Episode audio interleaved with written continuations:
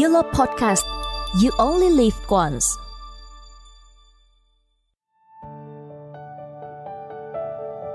Chỉ năm học đầu tiên tại đại học, mình đã có được cả trăm um, điều nhầm. Yến Xuân tin chắc rằng các bạn tân sinh viên của chúng ta đang vô cùng háo hức và nôn nao để được đi học rồi đúng không nè? Bên cạnh đó là những lo lắng trăn trở khi bắt đầu tiếp xúc với môi trường hoàn toàn mới lạ và chắc chắn là không thể tránh khỏi những sai lầm cũng như nhầm lẫn trong những bước đi đầu tiên. Đó là lý do để mình có mặt ngày hôm nay. Mình sẽ giúp các bạn hạn chế nhất có thể những tình huống dở khóc dở cười như mình đã từng gặp. Đây là khối tài sản to lớn được đúc kết từ trăm điều nhầm của sinh viên thời đại học. Không biết mọi người như nào, chứ mình nhầm đủ thứ. Đầu tiên là nhầm thang máy, đứng đợi mãi ở cái tầng mà than không dừng nè nhưng các bạn đừng quá lo lắng vì UBS của chúng ta luôn luôn có một đội ngũ cộng tác viên vô cùng thân thiện và nhiệt tình. Các bạn cứ mạnh dạn hỏi các bạn ấy, mọi thắc mắc sẽ được giải đáp. Đó là kinh nghiệm đầu tiên, tự tin, mạnh dạn hỏi những điều mình chưa biết để không bị mất như tôi. Mấy bà đoán xem tôi mất cái gì? Chỉ là mất thời gian đó. Nhầm phòng, sai thang máy là chuyện nhỏ. Đi nhầm cơ sở, sai giờ học mới là vấn đề Bước đi này thì không có ai cứu được mấy ông mấy bà đâu nha. Các bạn cộng tác viên có thần thánh tới đâu cũng không thể nào giúp các bạn được. Vậy nên điều này các bạn phải hết sức cẩn thận. Cái này mà nhầm nhiều lần là nợ môn như chơi không đùa được đâu. Đi trễ là bị mất điểm chuyên cần. Không hiểu bài có thể thi rớt đó nha. Kinh nghiệm kế tiếp là tập trung xem thời khóa biểu cho kỹ trước khi tới trường. Lên đại học thì muốn học gì thì học nghỉ thì nghỉ phụ huynh có biết đâu mà lo đó là sinh viên trường khác. Chứ UEF thì không có đâu. Thông báo cho các bạn đỡ bỡ ngỡ nè.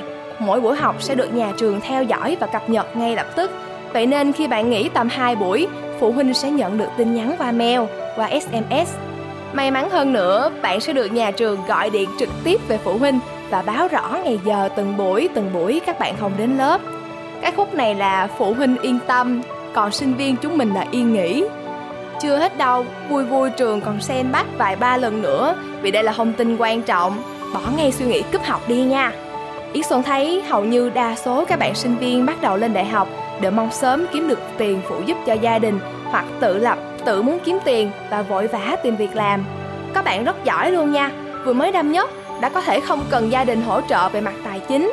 Một số bạn còn gửi về phụ giúp gia đình nhưng việc học vẫn đảm bảo chất lượng Bên cạnh đó cũng có một số bạn cuốn theo đồng tiền lơ đi việc học, nhưng do lựa chọn công việc không phù hợp, lương chỉ vài trăm, nhưng tiền học lại cao hơn gấp nhiều lần. Vậy nên đi làm thêm là một việc tốt, giúp đỡ, hỗ trợ bạn có thêm kinh nghiệm thực tế, vừa phụ giúp kinh tế gia đình, nhưng hãy tìm việc một cách thông minh.